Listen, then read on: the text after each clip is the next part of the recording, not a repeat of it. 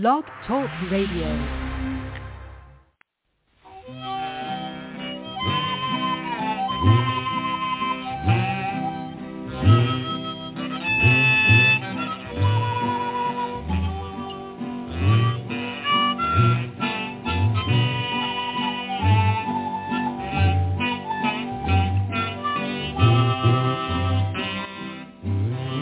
And welcome once again to the Lucky Mojo Hoodoo Rootwork Hour, brought to you by the Lucky Mojo Curio Company in Forestville, California, and online at luckymojo.com. I'm your announcer Clifford Lowe of clifflow.com in scenic Teaneck, New Jersey, and in just a moment we'll be joined by our co-hosts Catherine Yronwode of luckymojo.com in Forestville, California, and Deacon Millett of fouraltars.org in the high desert of California.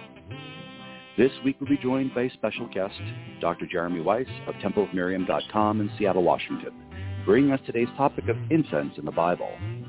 They will take your calls and offer advice to address, ameliorate, and mediate your questions and problems about love, money, career, and spiritual protection using traditional African-American folk magic practices of hoodoo conjure root work as divined and prescribed by the greatest spiritual hoodooists of our time.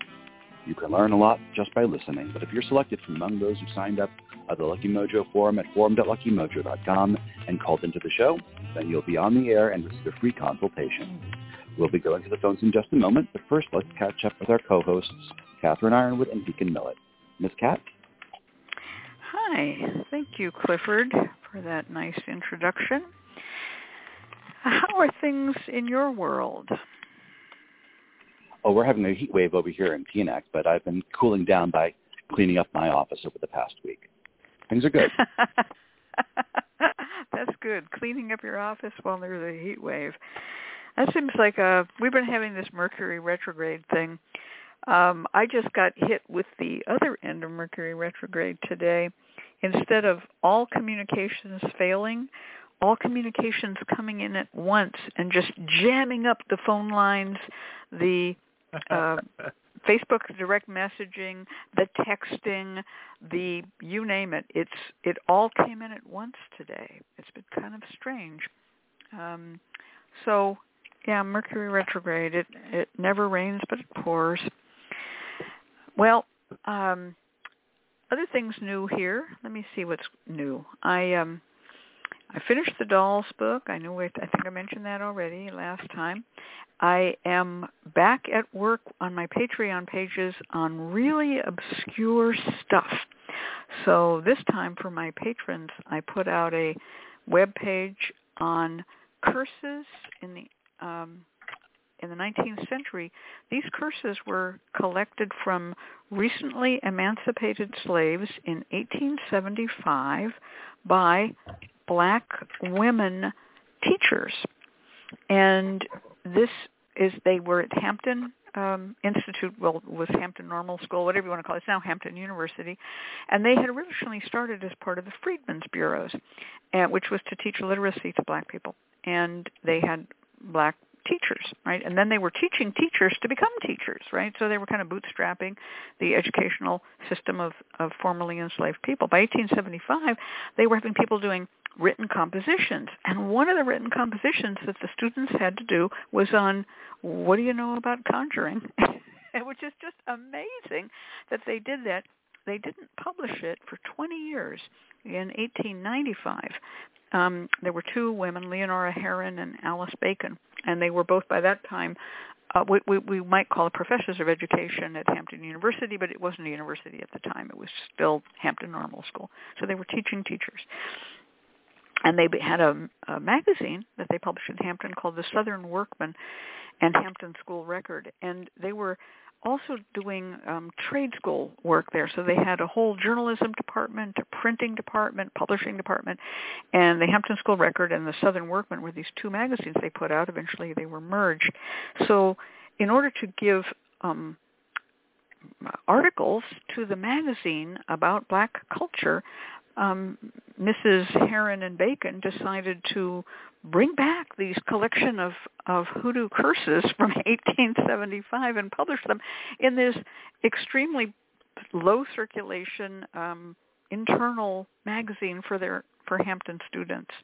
Anyway, I I have put it out. I have um, written some a little bit of um, kind of you know expl- explanations of some of the terminology because it's you know it's getting pretty old now. It's 1875, but I am so happy to be able to bring black collections of folklore of the black community to the public because there's this this unfortunate belief that until white anthropologists paid attention to black culture, it was not relevant. And that is not the case. This was preserved from as soon as possible after emancipation from slavery. So just wonderful stuff, and there'll be more of it to come.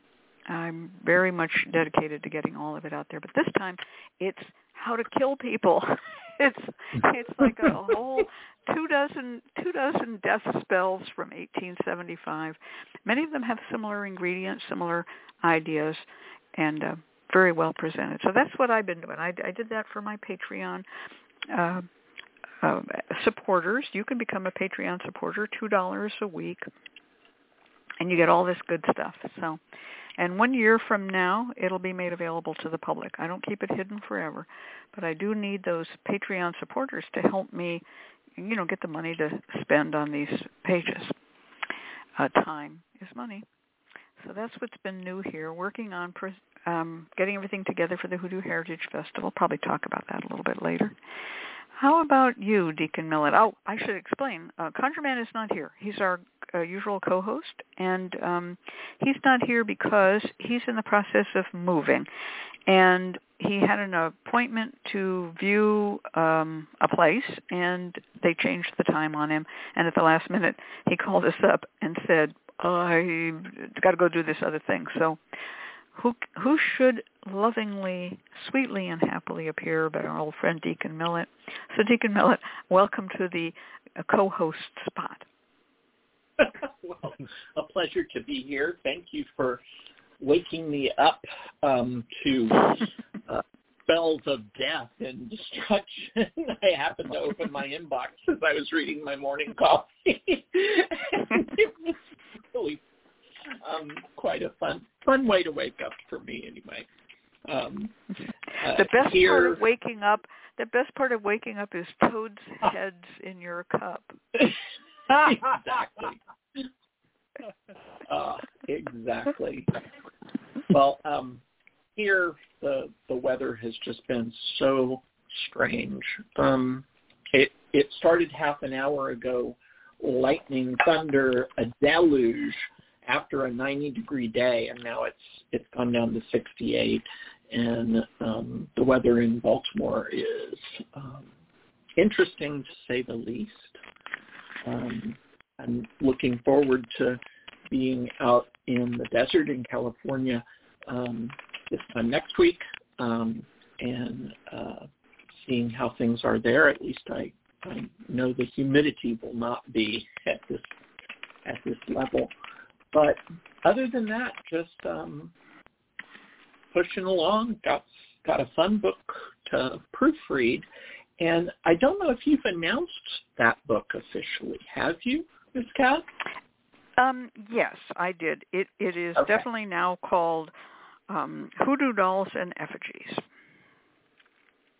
Well, I'm enjoying it immensely, particularly the historical stuff, um, which to me is uh, always particularly yummy. This is one of those things that I think a lot of um, people should do themselves. I get a lot of requests for puppets and and doll babies, and I'm looking forward to just recommending people to a book and saying, you know, I I think you can take care of this one yourself. Um, so uh, thank you very much for putting it together. It's appreciated. Well, and that's another thing that I feel like as a Patreon supporter, I got to help you do. Yeah, that's right. Because the it, writing that book was also completely supported by Patreon contributions. It really makes a difference, right. folks. Um, yeah, thank you, thank you, Deacon. You always say something nice about me, and I appreciate that. Um, I I want to say something nice about you in return. You're a a darn good proofreader. well, I try. I'm having to blow things up larger and larger, it seems, to catch commas and periods. But um, as long as my eyes hold out, I, I I do enjoy doing it. It's a it's an odd little quirk of my mind that I can go along a line of text and not be reading it for comprehension, but for weird stuff that pops out at me as being wrong. Yeah, the wrong the wrong thing. Yeah, well, um, we have today a guest, and this is going to be Dr. Jeremy Weiss. So um, before we get to our topic, which is incense from the Bible, let's say hello to Dr. Jeremy. How are you today? Oh, hello. Hi, everyone. Hi, Miss Cat. Hi, Deacon Noah. Hi, Clifford. Hi, Shiva. This is uh I'm so glad to to be on the show. I'm yeah. So I know that you've been working hard on stuff for the uh, Hoodoo Heritage Festival uh, presentation, plus your own um, work at, at Temple of Miriam. Uh, could you just just give us a little catch up on how your week was? What what did you do this week? Oh my goodness, I I have really been uh, um, kind of stepping it up a notch for this Hoodoo Heritage Festival. Um, I hired uh, a friend, uh, a colleague, uh, a, very interesting gentleman to help me uh, more professionally put together my my videos uh, for this year's Hoodoo Heritage Festival. I'll be speaking about uh, not magic, no, K N O T magic, not uh, N O T, right? Um, that doesn't come out right on the radio. Um, and, uh, and and so I have been uh, I, I've been just putting scripting and and shooting and making videos and putting together the kits for the um, uh, uh, that, that'll go for the festival boxes. And it's just been a really exciting time. And then at the Temple of Miriam, we have been uh, putting together and, and releasing all of our workshops uh, singly, so you can buy them individually now. Um, so we've added a lot of individualized courses to our uh, teaching armamentarium, and I've been blogging like crazy. And uh, it's so funny that you mentioned that you were assembling all these spells that were about uh, death because my spells, I've been busy assembling spells, not how to cause death, but how to cheat death. So, you know, maybe they could have a spell off. you know, your your spells to cause death versus my spells to cheat death. That's funny. That's funny. Well, you know these um, these old um, uh, material as um, as Deacon said, you know, I he, likes the historical stuff I I uncover. Uh, much of the stuff. Speaking of them having those those spells in their collection for 20 years before they publish them, I have stuff that I've had in my collection for 20, 30 years, and I'm just getting around to publishing it now. And um, it's it's so interesting to um, work with material from the deep past of magic, not just um, not just what some TikToker said or some Facebooker or some Instagrammer, you know, like, oh look, you can burn sage, you know, but really where where our ancestral roots, our historical roots, our cultural roots come from. So you're bringing us a topic which goes right to that matter, and this is incense from the Bible. Now, I want to say a little thing about it before I bring you on because you're going to be the one who's going to actually present the material. Um, the Bible is known for the fact that there is incense in it. It's kind of a, a big deal in the in the Jewish Bible. In the Christian Bible, um, that's still there, but there are sects of Christianity which deprecate um, incense. In fact, if you were to do a search at Google on incenses of the Bible, you would find it wants to serve you up helpful questions you might ask. And one of the helpful questions that Google thinks is important for you to ask is, is it okay for Christians to burn incense? And mm. when I saw when I saw that, I went, what? But they actually had some proof text that said burning incense if you didn't love the Lord was vain and bad. And I'm like, well, yeah, but you're supposed to love the Lord or you wouldn't be a Christian. I mean, really? so, but apparently there are abstemious Christians who don't want to burn incense. And that got me thinking about incense around the world. And I don't want to go all around the world because we're sticking with incense in the Bible, particularly Middle Eastern incense. But it got me thinking about incense having a religious quality to it as well as a magical quality. And we see revivals of the use of incense when we find forms of magic that are more religiously grounded. And this could be said of um, Mayan Guatemalan folk magic as easily as Chinese folk magic. And the folk magic of many cultures involves the burning of incense, but it's culturally ancient. It is not something that people right now are as cognizant of as they used to be. And I find that um, uh, interesting, just interesting. So uh, without any further ado, how about you take it away, Jeremy, and tell us about um, incense in the Bible, and then we'll pitch in with some questions and comments. Yeah, sure, sure. I mean, I, that's uh, that, that is. I mean, when you mentioned that uh, there are certain um, sects of, of Christianity that you know um, have concerns, yeah, I understand it. It makes sense. I, I mean, I can always find a group of people who have a concern about one thing or another but I, mm-hmm. I, I, it didn't, I didn't. But you're right. I, you know, I'm as an outsider, not being Christian. You know, I always think uh, what comes to mind is the, the uh, priest walking down the center of the uh, church, right, with uh, like a little swinging pendulum that has some incense thing in it, you know, yes, and swinging it back and Yes, exactly. Right. I mean, you know, I'm an outsider, so I mean, I mm-hmm. so I mm-hmm. didn't. I thought I thought of it as as part of the tradition. So uh, so to mm-hmm. learn, you know, that maybe there are people who question that. Uh, you know, it surprises me, but uh, not so much, I guess. um, you know. Well, you know, can I just butt in here because it, I, I'm an outsider, but I'm um, a very observant outsider. Yeah. so, the the use of the thurible and censer in the Christian and Orthodox faiths was really deprecated during the Protestant Reformation because they wanted to strip everything down and remove the trappings of priestcraft from the pastor, who now just becomes a, a, a lecturer, right? And so the burning of incense was seen as Romish or papish or popish, depending on what language you spoke. And that uh, is one reason why in the uh, evangelical megachurches they don't use incense. They've they've left it behind as an Old Testament thing.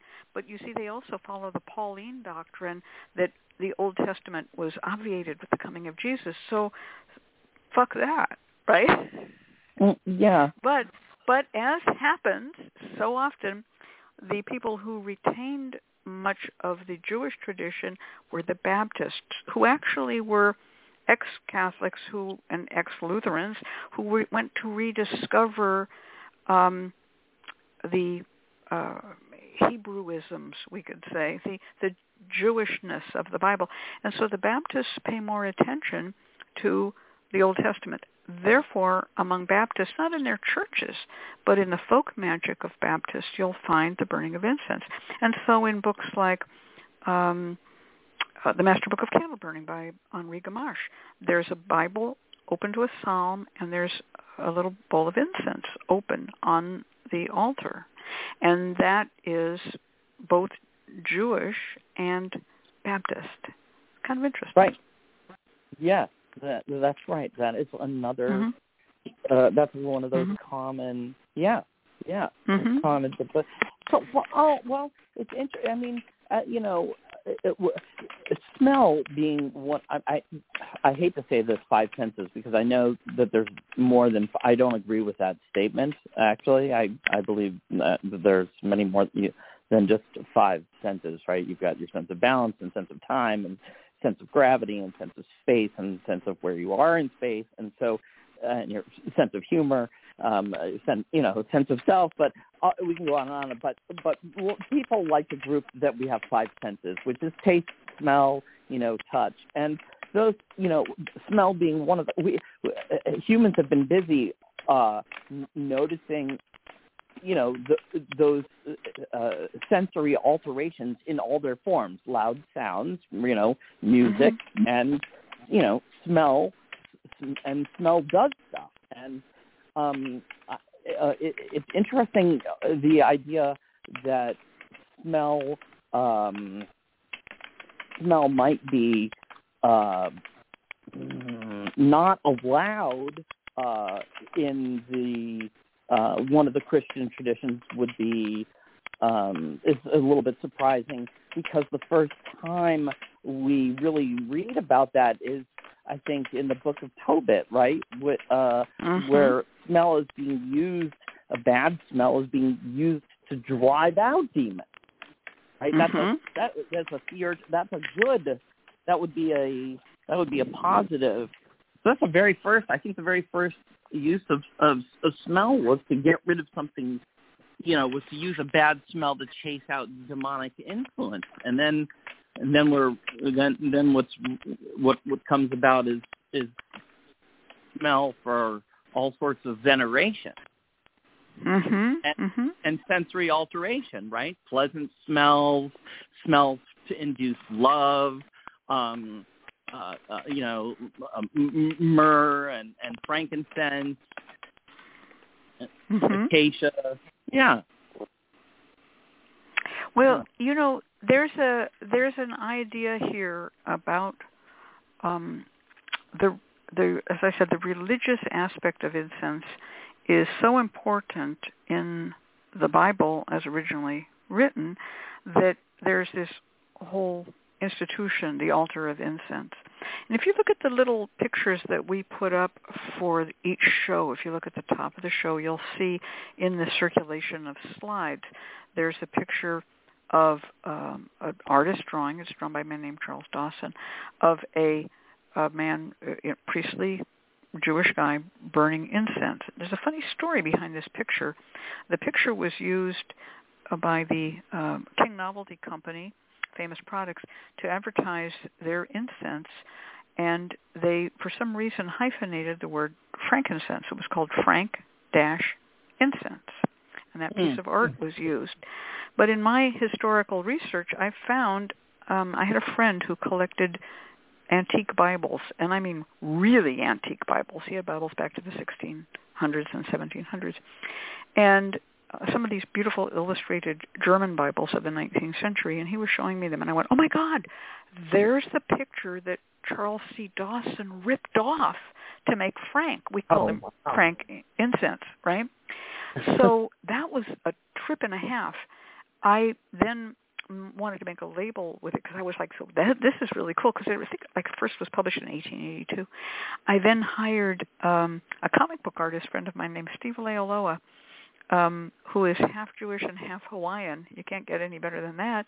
And he he redrew the Charles Dawson thing because I didn't have original art and the scanning technology was not good then, and so he he redrew it. So now it's our frankincense is Steve Leialoha's redrawing of Charles Dawson's redrawing of an anonymous German guy drawing an illustrated Bible showing the altar of incense. So it's a tradition that I'm very proud to uphold. But what we see with that is that there were certain incenses that were recommended, and there were other incenses that were named in other ways. So how about, Jeremy, if you run us through the incense, what is the temple incense?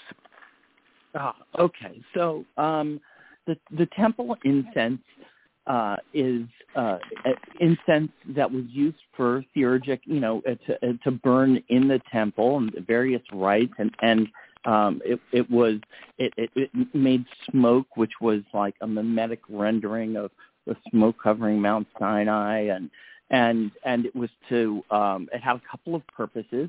One of which was, uh, you know, like if you were in the temple, that uh, it was so uh, the supernal light would be difficult.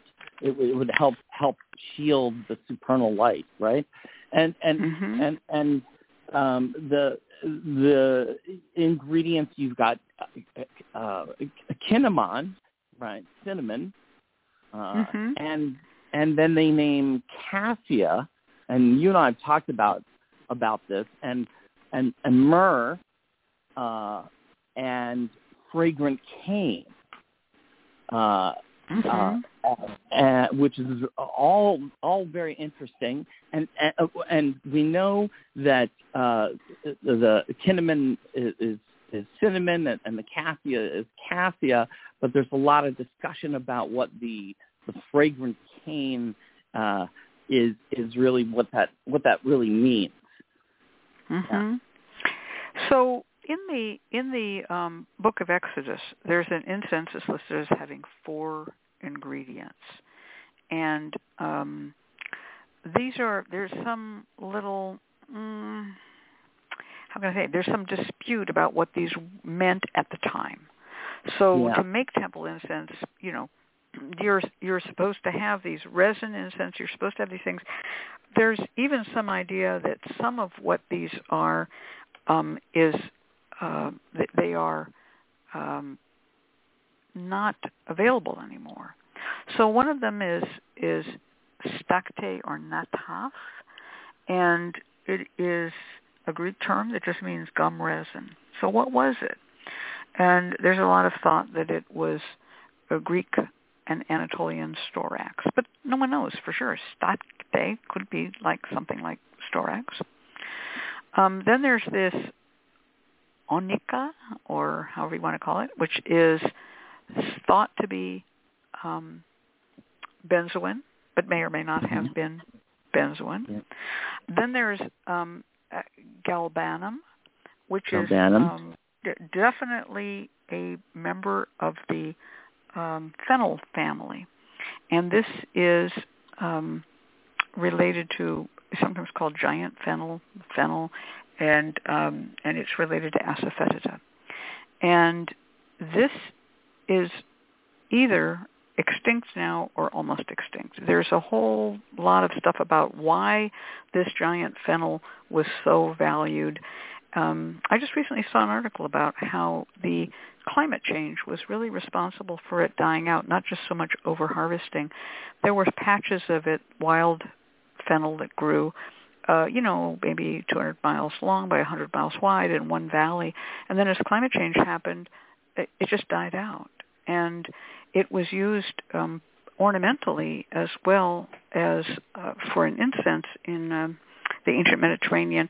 The you would carry a stalk of this giant fennel. It, it had a purpose and a meaning, but it also had a, a smell. So that is one of the things that would be difficult to reproduce. You could use fennel, but you know, and then another one, the fourth one is frankincense, and which is in the Boswellia uh, family, and um, this is um, frank incense. It really means French incense. Frank means French, but it's not Yeah. from France. Um, and it it's found in, it in was, Arabia and Somalia, really, in India. That's right. Yeah. That's right. Yeah. Now, frankincense appears at different places in the world with different species. There's also an American version of it called Copal Oro, or the um, the it, golden copal. Copal is a brown incense that is related to myrrh, and Copal Oro is a form of frankincense that appears in uh, Central America. So these I know it incenses, as, when as Boswellia uh, uh, thrif, thrif, thrifera, right? Yeah, Thura- right, right. Thura- Meaning thurfa may meaning bearing incense, thura like thurible and Yeah. incense uh, Yeah, brazier. Yeah, yeah. Okay. Yeah. yeah. So so these incenses were available locally, but if benzoin would have been very hard to get. This is the whole question about was it benzoin or was it not? Was it another name for another fine? This whole thing about benzoin being called styrax and mm-hmm. um, liquid amber being called storax. We know that the liquid amber is killed out in Greece and there was only a little bit of it left in Anatolia or Turkey. It's now in a nature preserve. There's not much left of those trees. But benzoin comes from um, Sumatra, and it is would be an awfully long way for people to have brought that to uh, the borders of what now would be uh, Judea, Israel, Lebanon, Syria, that area, it would have been very difficult to have gotten it. So there's some thought that it actually was another refinement of the Greek and Turkish storax, which makes more sense to me. And uh, going back to the idea about cinnamon versus cassia, those are two species. Um, cinnamon is um, the more cinnamony of the two. That's the best way I can describe it. But cassia, cassia has a lighter, sharper tone to it, and yeah. if you if you blend them, they make a really nice blend. Just cassia by itself, not so much for me, but just cinnamon, very strong and will hurt your skin and is more damaging than cassia. So um, people talk about blending them, and that probably is you know why they were mentioned separately. So yeah. we have to talk about a little bit about what um, myrrh is. Could you could you just get into myrrh and why myrrh is mentioned in the Bible? Yeah, myrrh. Um, that's really that's one of the most valued biblical scents. It's Exodus 25, um, and uh, Abraham, uh, who Abraham of Ur is the patriarch of the Jewish tradition uh, is symbolically identified with myrrh in in the Song of Psalms, actually, mm-hmm. um, uh, Baba, in the yeah, mm-hmm. and um, it's a uh, it stimulates peacefulness. It's um, it's uh, associated with relaxation and and sensual love, and uh, uh, women would uh, uh, um, step on little vials of myrrh as men would bo- walk by, and the, the fragrance would, of course, turn turn their minds to love. So it has little opiate-like qualities. And uh, actually, I think you have a story about crushing up myrrh and passing out one. Yes, I I passed out. If you had come by and taken a photograph of me like Amber Heard did of Johnny Depp, you would have found me curled up in the on the floor with myrrh all around me. Just like that pathetic little fetal position picture of Johnny Depp. I felt so sad when I saw that. But that's what I did. I just fell over and I began to lie down more and more until I was lying on the floor all curled up because myrrh is an opioid. And yes. so is don't realize it's strong Yeah, it's very strong. It's it's New World um, analog, which is copal negro or black copal, is used as an incense offering to the gods in the Mayan tradition. It, depending on which village you're in, they may make flattened uh, discs, kind of lentil shaped but bigger, or flattened like a um, a red blood cell, or they might make spheres, and um, these are formed by hand as you you know harden it up and make these these uh, uh, package packaged myrrh, you guess you could say it, and it is burned on charcoal, and it is called its, and it means incense, and its is the food of the gods, and all of those who have lived in the Bay Area know what its is. Um, its is a fabulous ice cream sandwich, but every time I hear the word its, I always think, yeah, it's it. the gods want incense. The gods demand incense. And so it is with the Jewish God. He demanded incense. So let's take next, the next question. What Shiva just posted the, chat, ice cream sandwiches of the gods. Yeah. um, yeah. Um, but so let's let's talk about um, why was incense supposed to be burning continually? What was the purpose of it, and why do magicians use it to this day? Mm. Why? Why? Uh, why? I mean, why did magicians use it to this day? I, I mean, I think it's associated with so many different theurgic acts. Uh, it's widely applied to to to everything from protection, blessings, aphrodisiacs, you know, uh, uh, exorcisms. It uh, comforts the soul. I mean, I think it's been adopted as a as a almost incenses have been adopted as a theurgic.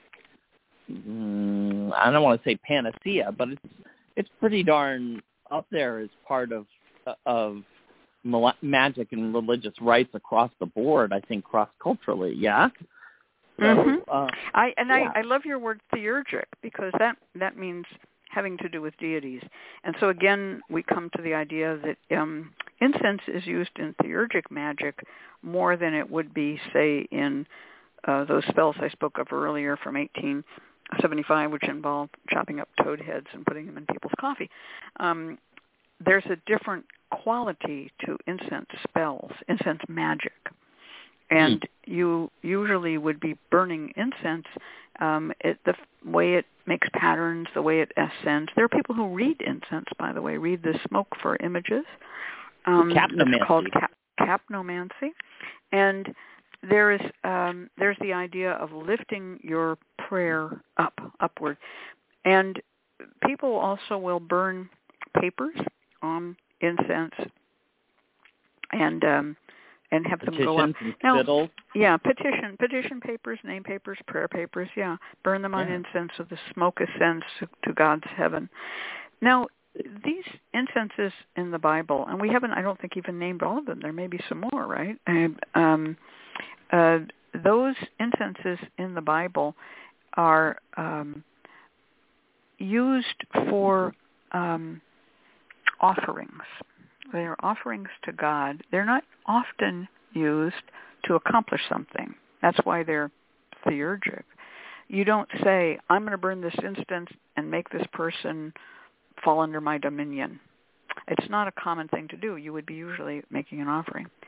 What is interesting about hoodoo and how hoodoo incorporated um, Christian ideas and also Asian ideas about incense is that the secularization of magic in the Christian black community led to the creation of things like uh, domination incense. And these incenses are were sometimes, when I was young, were said to be used to set the scene, but they weren't an offering. You're not offering domination incense to God you're offering domination incense to set the scene so that you are surrounded by the essential oils, scent, smell, and breath of domination, or whatever it might be, confusion, whatever it might be. And also, because incenses were made on various um, bases from different cultures, for instance, um, sawdust-based incense or pressed um, uh, incense in coils or in rods from Asia, pressing the incense powders onto thin bamboo slivers like the agarbati incense of India. All of these types of incense began to supplant resin incense. And the Bible is dealing in what I would call pure resins primarily. These are not um, highly um, processed incenses. So to burn resin incense, you have to burn them on charcoal or a bed of charcoal or a charcoal tablet. And this became an extra step that with the beginning of the 20th century and the introduction of these Asian incenses, which uh, obviated that extra step. You didn't need to have the charcoal. You get incenses in some form that it will light. The little bamboo core will burn on the agarbati. And they became very popular a sawdust incense they added saltpeter to to make it be self-burning. And although it burns better if you put it on charcoal, in my opinion. But then, once you have a sawdust incense, you begin to burn herbs as incense. And burning herbs as incense is also ancient, but it is more directed toward your effect and less as an offering. You don't, for instance, generally, you know, burn alkanet to give to God. You'd burn alkanet for luck and gambling or protect your money. You see. So some of the herbs, when burned, produce very little scent. Others produce a huge scent. And then we end up with what I call atypical incenses in hoodoo. For instance, burning red onion skins on the stove. Well, it smells like onions. So that is that fun? No, but it's the redness of it. It's red, and red is very sacred in African-derived traditions. Or you can look at people who take orange peels and put them on their stoves to scent the room with citrus, with orange, which is a cleansing and clearing scent. So that's not an offering to God. That's a room fragrance which sets the mood of the room. So let's get back to Bible incenses again. Do you have any um, recommendations for people on how to and should they make copies of Bible formulas for incense? uh, well, they're not supposed to. Uh, that was one of the big rules there. It's uh, in Exodus that you're not supposed to be burning the temp the uh, uh, the incense for the temple, temple incense, for any other purpose other than that. Uh, and mm-hmm and that's just it. And so it's not for any secular purposes. You can't use it to make yourself smell nice or or to to make stuff happen. It was just that that was that was and that had to be made by a at the time by professional um, incense makers who had who who held the secret super secret formula um, which uh, uh, of the the Keter, Ketoret, that's the temple incense Ketoret, and uh, uh, and they, they were there was the house of Avtinas, and and they they were the group of, of perfumers and incense makers, and they they they had secret measurements and weights of how much it was of this and that and the other, and how how long it was supposed to stew together, and and and create it. And I think at about 2000 and, and 2020, uh, we they found uh, I wrote I wrote a little uh, a blurb about the, the fact that you could see it in Scientific American um, uh, that was published that they found some burnt um, uh, temple incense and they were in the 60s and finally technology has has caught up and they've been able to do a sort of retrospective analysis of uh, now in the year 2020 uh, to, as to what all the proportions of what what you know is, and there's some surprising ingredients apparently. Yeah, well, um, this is a whole. I mean, the question of what flowers are mentioned in the Bible, what shrubs, what trees, what incenses are mentioned in the Bible has given rise to an there? entire yeah, an entire cottage industry of very seriously minded researchers publishing competing theories um, for oh, the last yes. mm, 150, 200 years. You know, there's I even have a book called Fishes of the Bible. Okay, it's for oh, real. Yeah. Well, the rabbis have been fighting about what the formula has been has been for you know uh, going back millennium. So, mm-hmm. uh, yeah, mm-hmm. it's been a subject of you know debate. Yeah. So yeah, it is a subject of faith, that's for sure.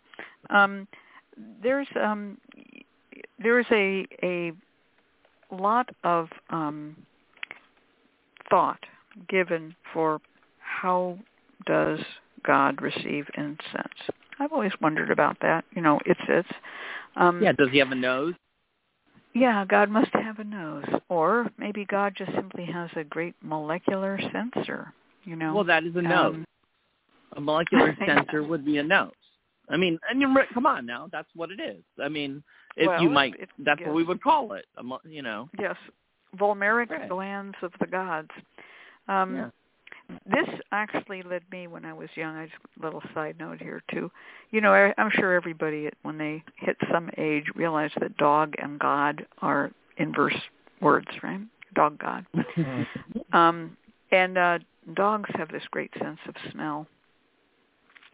And I thought that well maybe maybe the use of incense, the sacredness of incense proved that God was a dog because dogs have such a great sense of smell.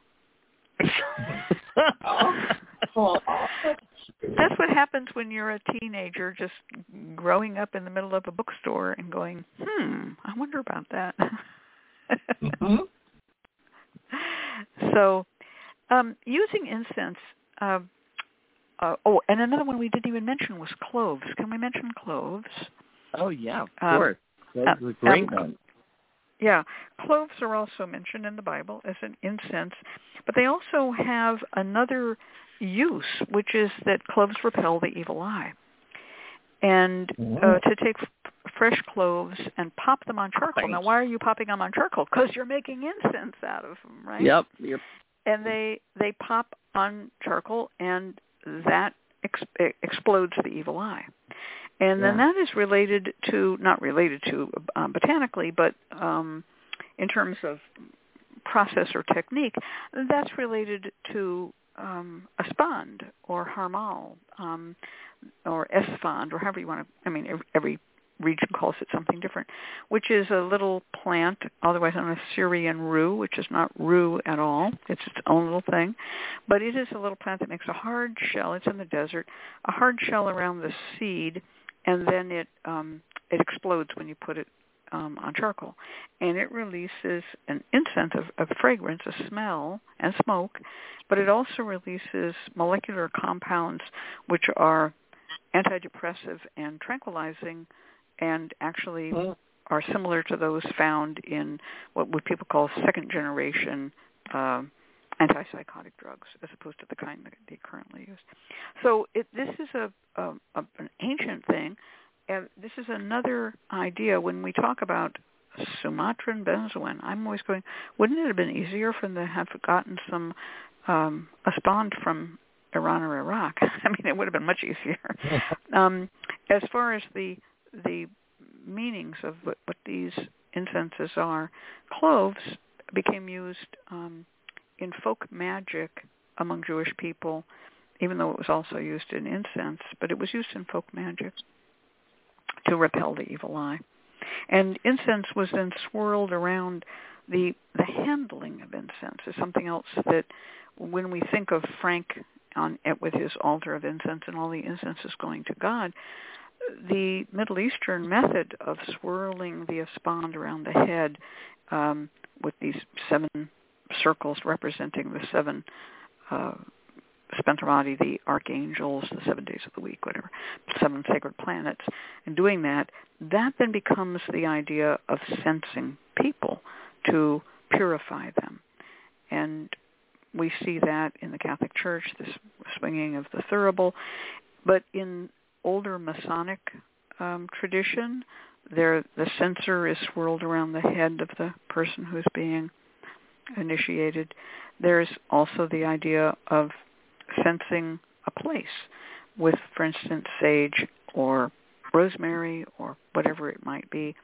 Some of the censing that's done has a psychedelic or psychotropic um, quality. We mentioned that myrrh is an opioid, and not a mild one, by the way. You know, just kids don't do this at home. It's not safe. He'll end up curled up like little Johnny Depp on the floor. Um, so, uh, but there are other um, uh, psychotropic drugs that are found in herbs. One of them is thujone. Used to be called thujone A, thujone B, th- the thujones, like the twins. But now people just call them all thujone. Um, so thujone is the uh, is a uh, uh, molecule family set that is similar to um, the cannabinoids. It's but it's weirder. It's a little It's not so m- friendly. mu- mugwort, and it's Mugwort. Right? Is mugwort? This is which is why mugwort, you know, is for dreaming and psychic dreaming, uh, because of the the That's right. thujones. Yeah, That's I mean, right. All this, And- all, And thujones are also found in thuja. That's a plant, a, a tree, the yew tree, which is called a funerary tree. Thujones are found in sage, southernwood, mugwort. Um, eucalyptus, I think.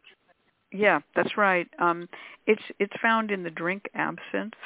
Now, Yeah. the, the use the use of thujones to produce altered mental states is ancient, ancient, ancient, and that brings us to um, cannabis, which is also ancient, ancient, ancient, and it's actually a little more pleasant if one wants to speak as a connoisseur of psychotropic incense. I would say that cannabis is much nicer. And if you go back to like um oh the ancient Scythians, they had these little woolen tents, and they would you know light the cannabis up up, and then they would stick their heads under and take a big breath, and then pull out, and someone else would go in and breathe.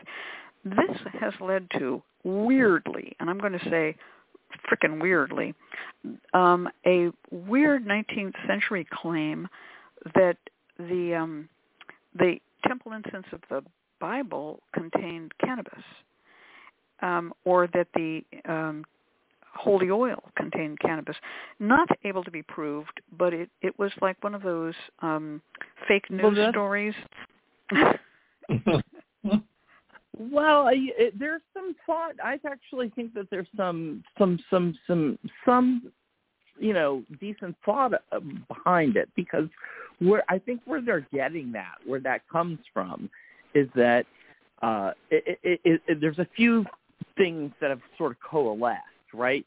You've got this this word uh, for cinnamon, right, which is cinnamon in Hebrew, Mhm. and you you've got and and it really in the Bible they they call it cinnamon besom. Okay, besom because besom means fragrant, like besamon spices. Mhm. Besamon Mhm. is just fragrant, and then you've got cassia, which is kidda, and Mhm. and and and then they have this thing called cannabesum.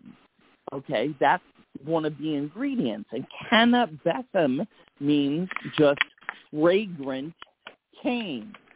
So Mhm. um, so I think people then associated cannabesum with cannabis, right?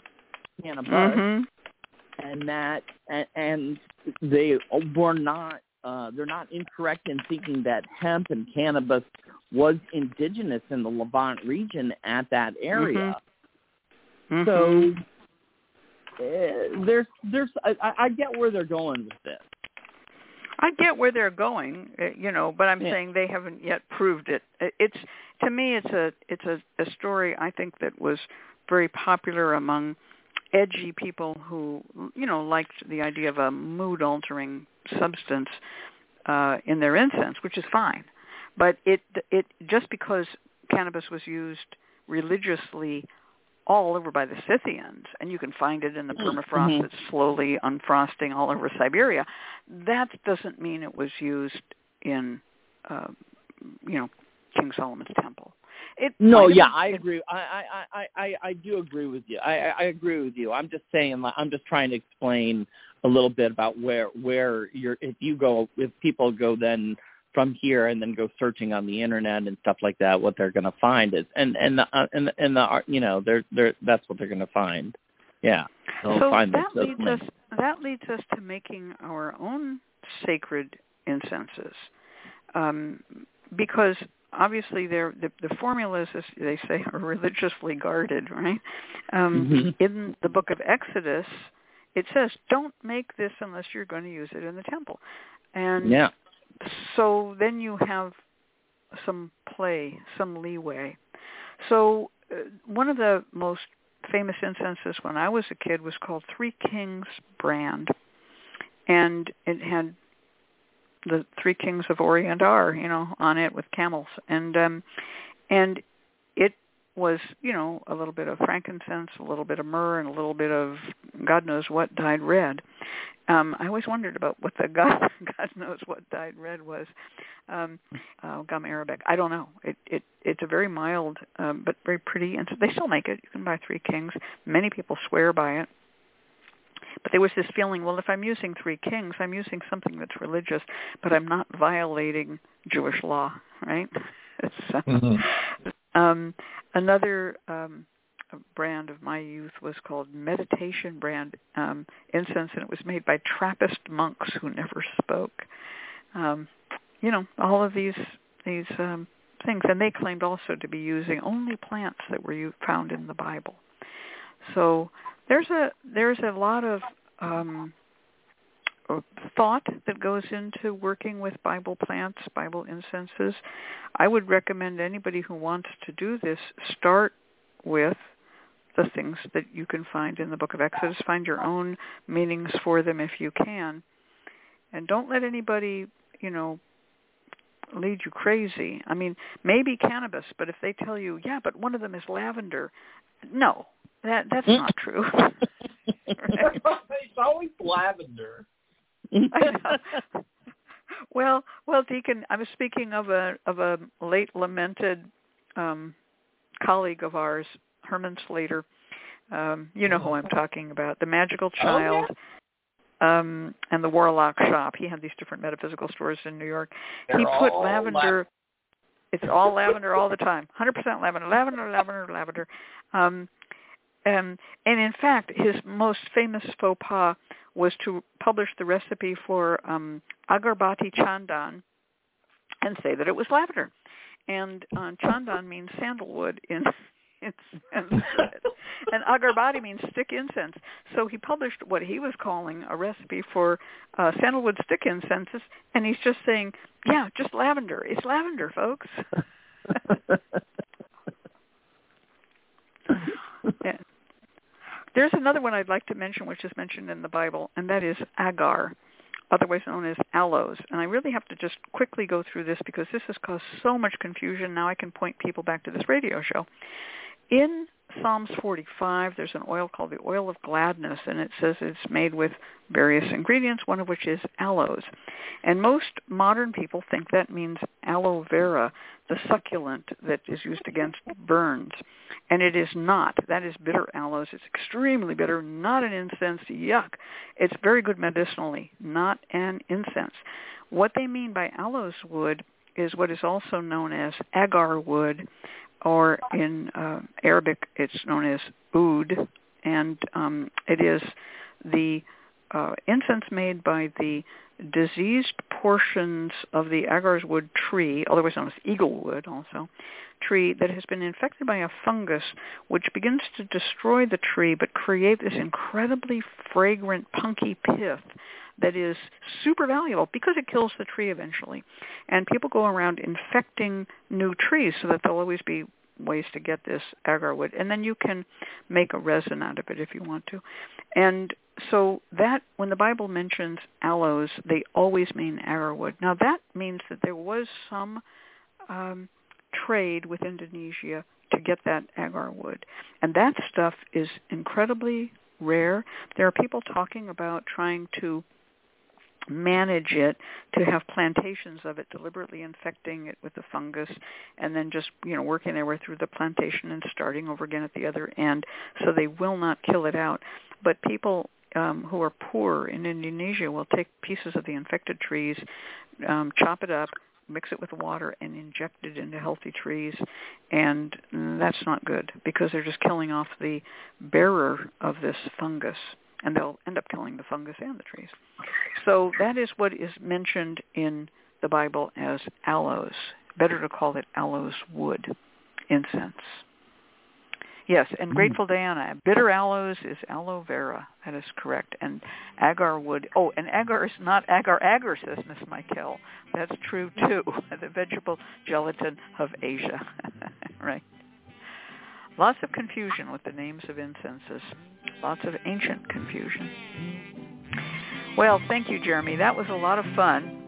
Um, we could have probably talked for another hour on that one. Yeah, we didn't even get the Come back. Come back.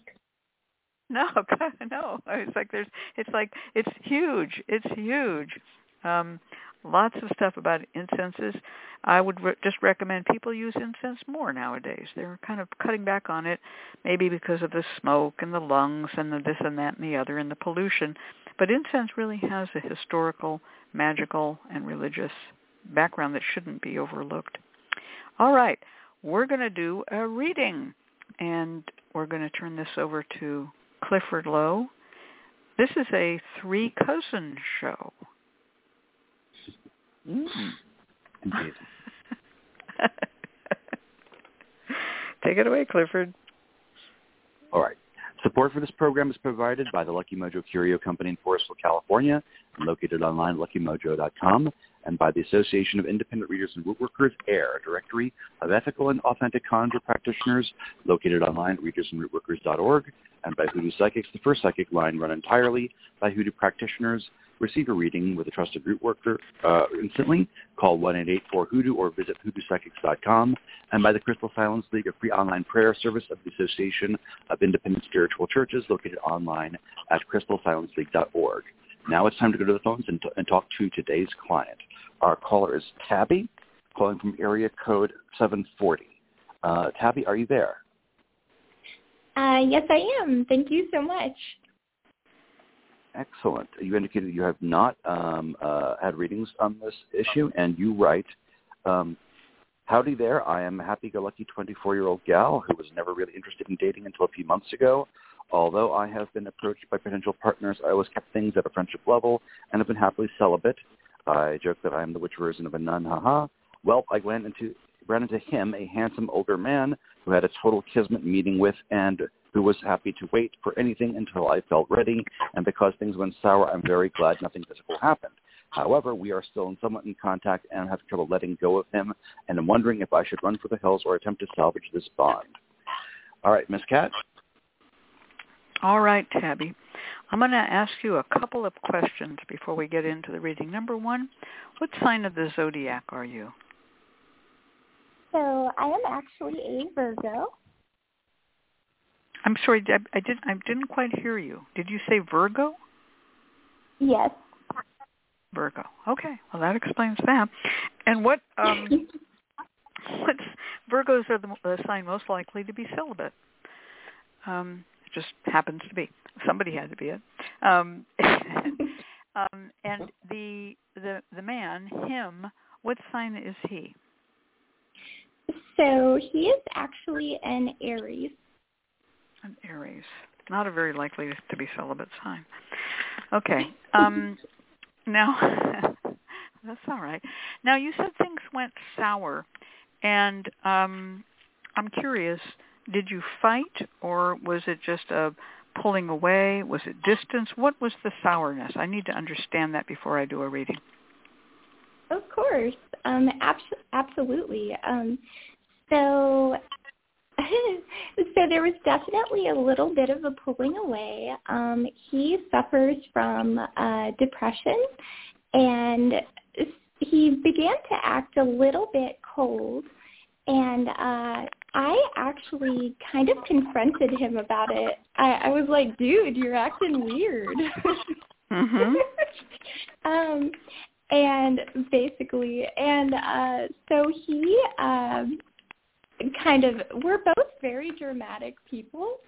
And so he was basically like well i guess i should spend this winter alone.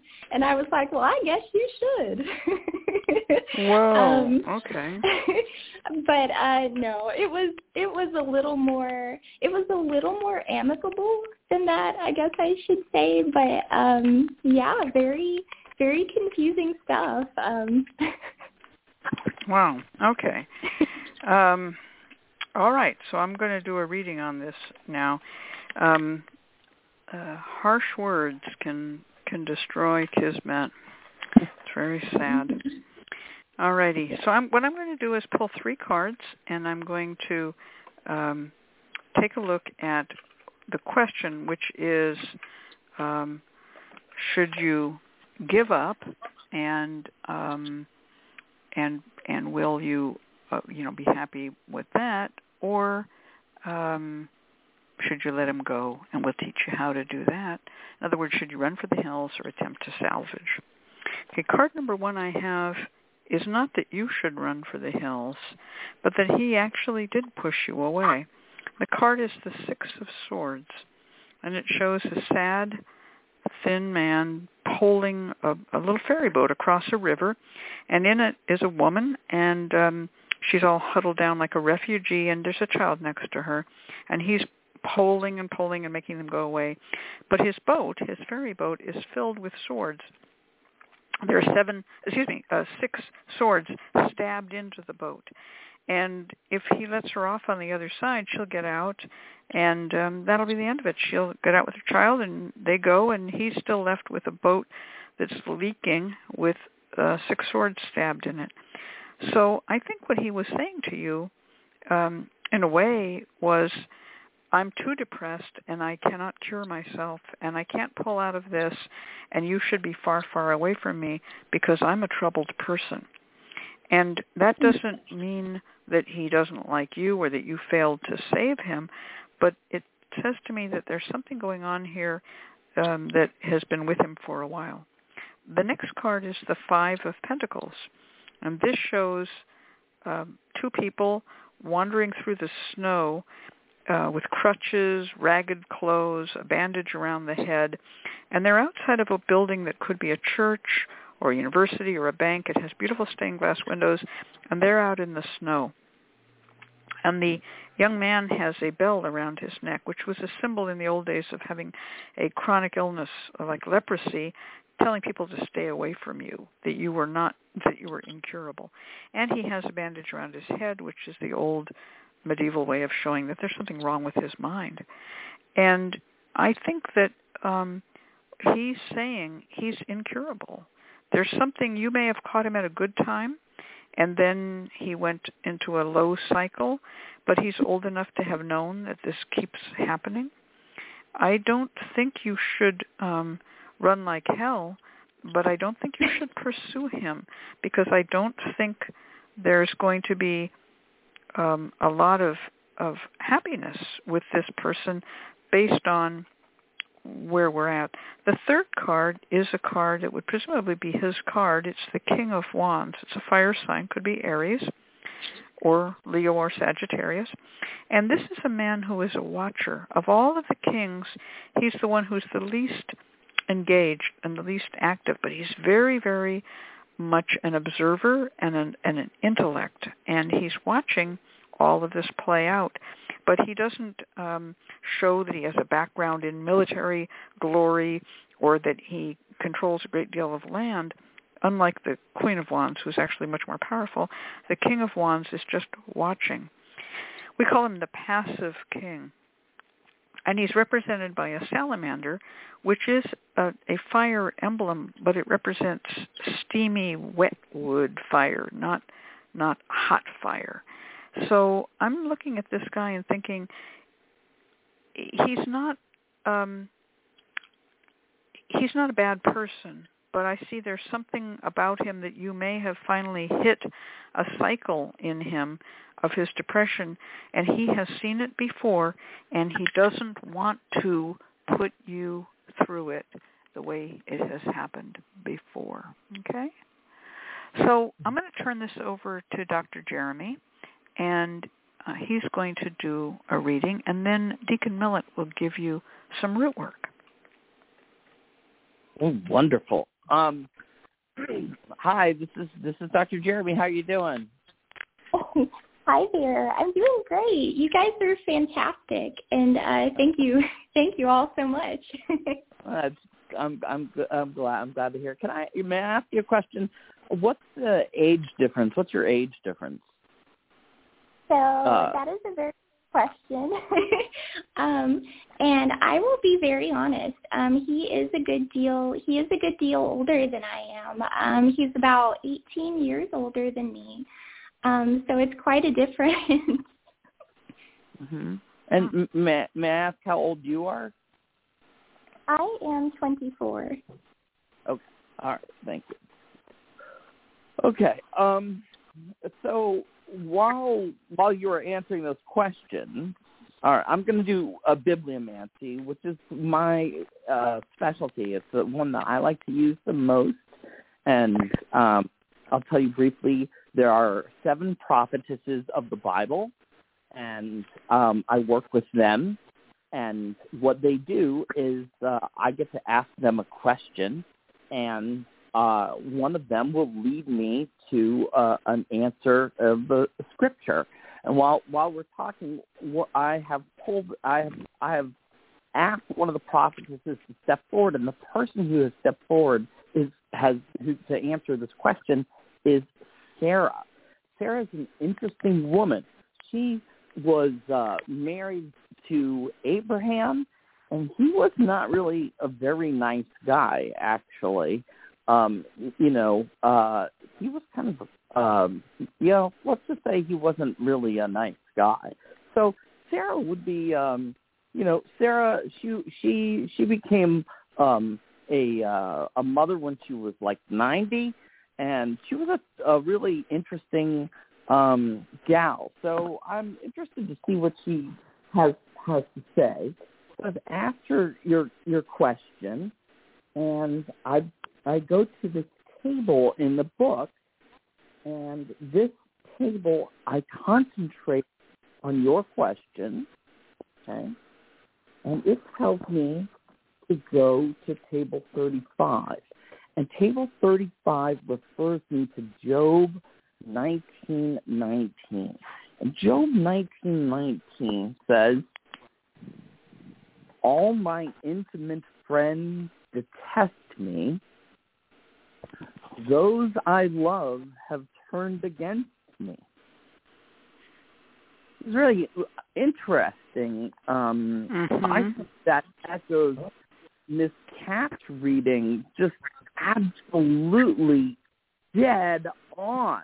I mean, dead on. You've got this guy, and he's saying that the people who know him best, his intimate friends, they they they see there's something wrong, and um and and those that uh he loves he he loves has turned turns turns turns against him. That's not a good that's not a good omen, I would say. That would be uh, Sarah telling you that you should probably let him go.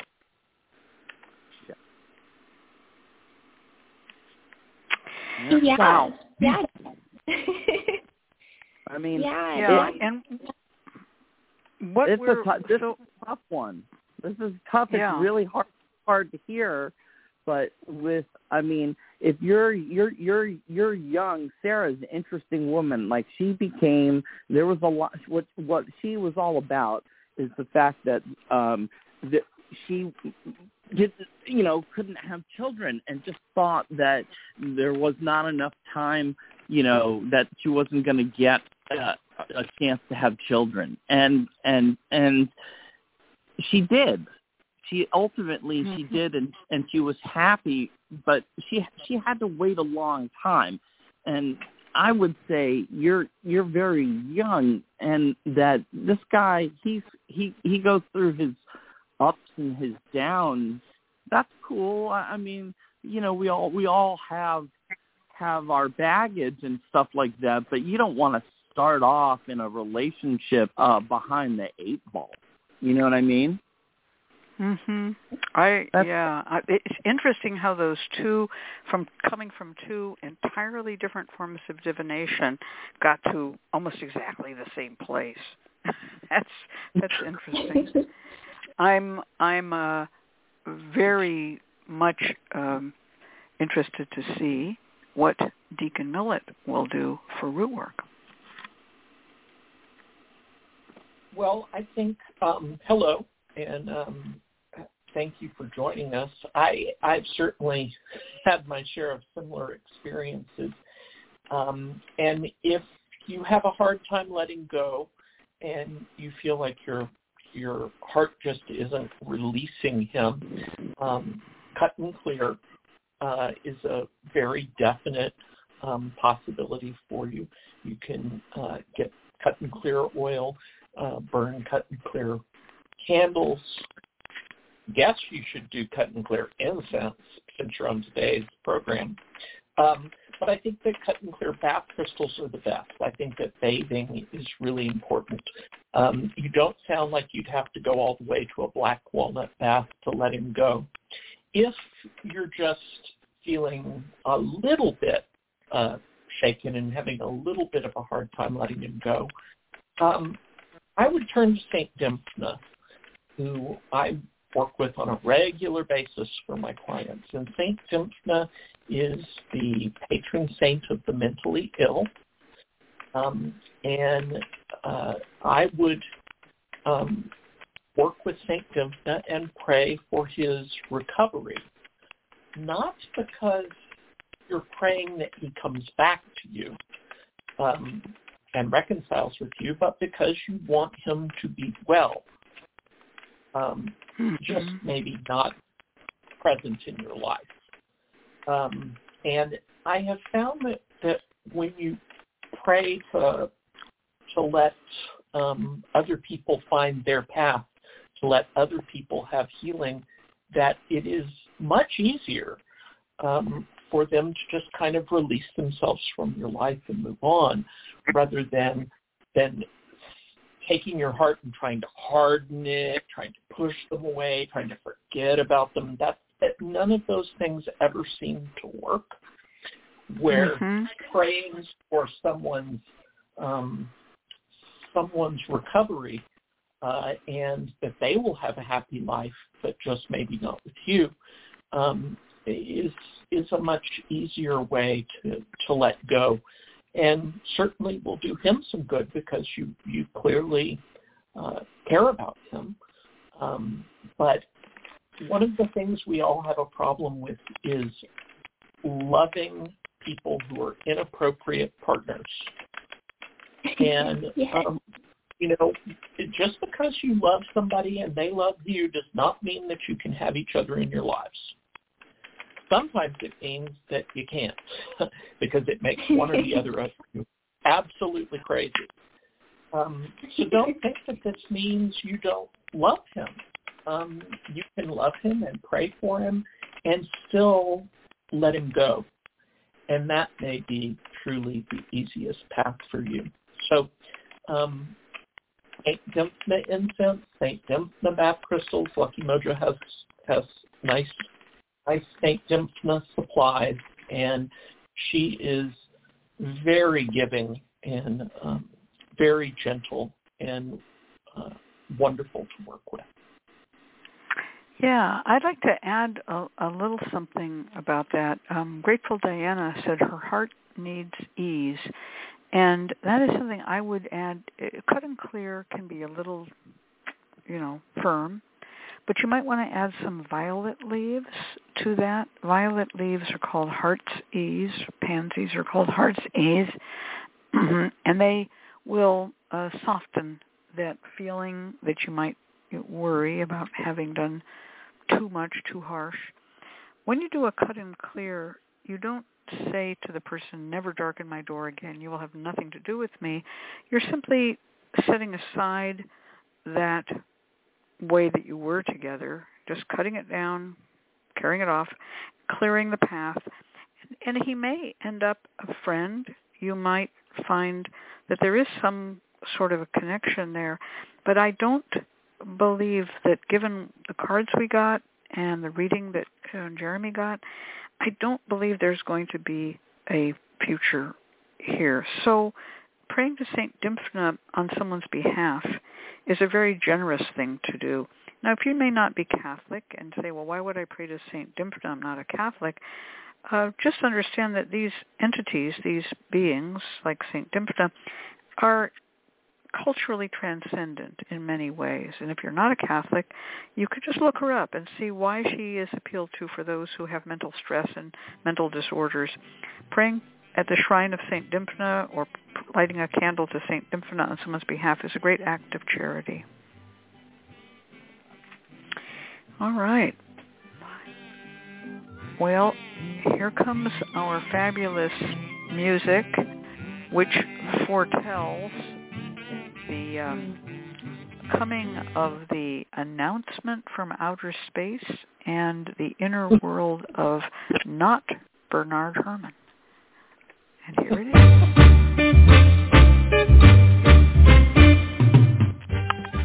The LMC Radio Network is a media alliance whose excellent shows include The Lucky Mojo Hoodoo Rootwork Hour with Catherine Yronwode and ConjureMan Ali, Sundays 3 to 4.30, The Crystal Silence League Hour with John St. Germain, Tuesdays 5 to 6, The Witch, the Priestess, and the Cauldron with Elvira Love and Phoenix LeFae, Fridays 1 to 2, and Blue Flag Root Radio with Lady Muse, Fridays 7 to 8.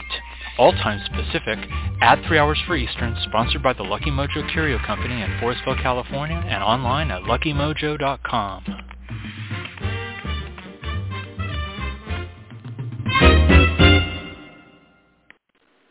And now it's time for our free spell segment from our special guest, Dr. Jeremy Weiss of TempleofMiriam.com in Seattle, Washington. Take it away, Dr. Jeremy Weiss. Oh, all right. Well, this is a fun spell. Um, this uh, I call this is a bridging spell because we're going to bridge for a, a, bunch of subjects together. This spell um, is a spell to remove curses that are preventing financial success, and it uses incense from the Bible.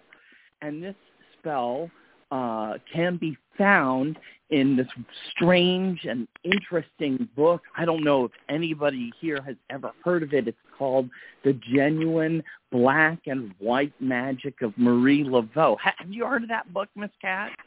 I sure have. oh. Well, this this spell comes straight out of there and it has it has two great aspects to it um, that help us bridge our show. Um, because, like I said, the first one is that it has biblical incense, and the second one is that it has knots in it. And I'm going to be teaching this class on knot magic at the 2022 Virtual Hoodoo Heritage Festival this year. So get your tickets this year, folks. Get them, get them while they're hot because things are going, things are happening. Okay, here it is. The spell to remove curses preventing financial success. Measure your body from head to toe, and then you take nine threads of pure silk each, and, and they're they're cut to that same length that you know from head to toe, and then you hold them parallel, okay, in your palm, and you're going to tie on on those strings all together. Tie nine knots at equal spaces, okay tie this knotted belt around yourself as an amulet, okay, to be worn around the waist like like a belt, you know, and don't let anyone see it. And if you're working in the hoodoo tradition, this is where I'd love your your your your transcendent cultural trend. That was a beautiful word. If you're working in the hoodoo mm-hmm. tradition or the Jewish tradition, you you burn frankincense and myrrh, and you can do that in front of a picture of Saint Joseph, Joseph the Worker. Now, uh, um, and and you do this for nine days, and on the ninth you remove the knotted string and you burn it along with the incense. Now, I don't often use Joseph the Worker, but just like you said, it's a culturally transcendent aspect of the divine. I I often use um, Deborah as an intercessor because she was an entrepreneur of four different successful business enterprises. But you could hmm. use like Che Guevara, or maybe maybe you want to use Cesar Chavez, or like Abbie Hoffman, right? Uh, whoa, whoa, These whoa, are whoa! all Did, different intercepts. But Che Guevara didn't have a business.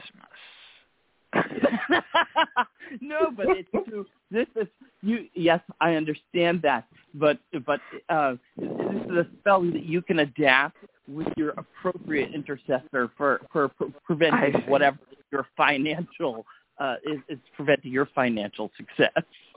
Yes. Okay. All right. I got it. Maybe if you were growing marijuana, Che Guevara would be a good one. He was used a lot as an emblem of cannabis uh, culture during the illegal times of cannabis. yeah. Right. Yeah. Sure. you know, uh, uh, you know, Michael Moore if you're uh, like from Flint, Michigan, and are an auto worker. Yeah, I get it. well, this this spell is interesting because the burning the silk is what I would call an atypical incense because silk being animal protein will not smell uh, fragrant in the normal sense. If you've ever it stinks. Yes, if you ever burned silk cloth, you'll know that it's a bad smell. So it's interesting. I would recommend you get the frankincense and myrrh going and get a really good couple of lungfuls of that, and then put that knot on, but that goes to what you were talking about earlier about bad smells being used to drive away bad conditions. Mhm. And that spell from Genuine Black and White Magic of Marie Laveau, as far as I can tell, was first written or recorded by Zora Neale Hurston, the African American folklorist who wrote a good um, two thirds of the book that became Genuine Black and White Magic of Marie Laveau. But there's other authors as well, and um, she mentions the the um, the picture of Saint Joseph because she was collecting folklore in New Orleans, Louisiana, where there were a lot of practitioners. And so a statue of St. Joseph the Worker would have been really good for financial success. And uh, that's that's why. It's not just because, hey, he's Jesus' stepdad. It's because he really was a worker. He was a carpenter. Yeah. Taught Jesus the carpentry trade. That's right. That's right. Well, that's a it's an interesting overlap between knot spells and Bible magic, and it's real. Um, I really thank you for bringing that one to the foreground because it really shows how hoodoo um, twirled and, and twined itself with various ideas. The nine knots. Nine is a real African number of veneration. Other cultures have it, but it's really important in African tradition. Wearing the knotted belt around the waist is similar to medieval French monks.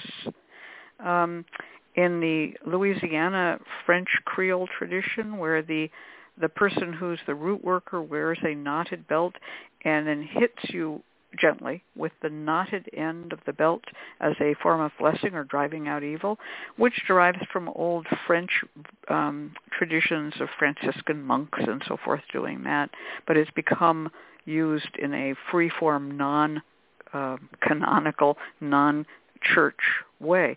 So the whole thing is like this this blend of African and French and um, Jewish traditions, and it's truly a Creole spell. Yeah. Very yeah. It, and yeah, and it has nine nine silk strings, so it's the it has the nine knots in nine strings. It has that Yes. theme. That yeah, that's the African theme to it. I would also say something about the silk. Um, it's very likely that Zora Neale Hurston got this spell from a woman. A lot of the practitioners in New Orleans were women who were seamstresses and dressmakers, and I have documented a lot of them and found them in the census. We don't know who she got this from, but uh, the idea of having enough silk to do that you'd have to be a dressmaker, and that probably wouldn't have been thin silk threads. It would have been what's called buttonhole twist. So y'all just go look up silk buttonhole twist. All right, we're going to turn this over to uh, Clifford, and he's going to take us out of here, and then we'll come back and say goodbye. Thank you, Ms. Cat and Deacon Millett, and thank you, Dr. Jeremy Weiss of uh, TempleofMiriam.com and Seattle, Washington, for being our guest this week. We invite you to join us next week when our special guest will be Doc Murphy of RootDocMurphy.com in the Twin Cities of down in Minnesota on the topic of signs, movement, and resolution in spell work. Once again, we've come to the end of another Lucky Mojo Hoodoo Root Hour, brought to you by the Lucky Mojo Curio Company in Forestville, California. You can find Miss Cat via Lucky Mojo forum at forum.luckymojo.com and Deacon Mill at fouraltars.org in the high desert of California. I'm your announcer, Clifford Lowe, joining you from clifflowe.com. The Lucky Mojo Hoodoo Root Hour can be heard every week live on Blog Talk Radio at 3 p.m. Pacific, 6 p.m. Eastern Time, and the shows are available in archive via luckymojo.com slash radioshow.html. For all of us at Lucky Mojo, I'd like to thank you for being here and invite you to tune in once again next week at this same time when you will hear the familiar strains of the Memphis Jug Band playing the Jug Band Waltz. Thank you, everybody, and good night. All right, thank you. All righty, so folks, time to get your tickets and time to get involved with the Hoodoo Heritage Festival. Also, uh, as you may notice, lots of new members joining AIRR. Give them a, a chance. Go and get a reading with some of these new folks. Um, there's uh, uh, Heidi Holton, um, Ilona Bliss, Dr. D, and there's more to come. We're just about to bring um, Deborah Voice on, a wonderful old-time friend of mine. She's joining AIRR. We're going to have a lot of new folks. Uh, uh, Reverend James is new. It's been one thing after another, and it's going to lead up to um, our own Clifford Lowe joining AIRR very soon as we work our way Yeah. through these f- folks. so, hooray for AIRR, and um, get your tickets. All right. All right. Bye-bye. Bye bye. Bye. Bye.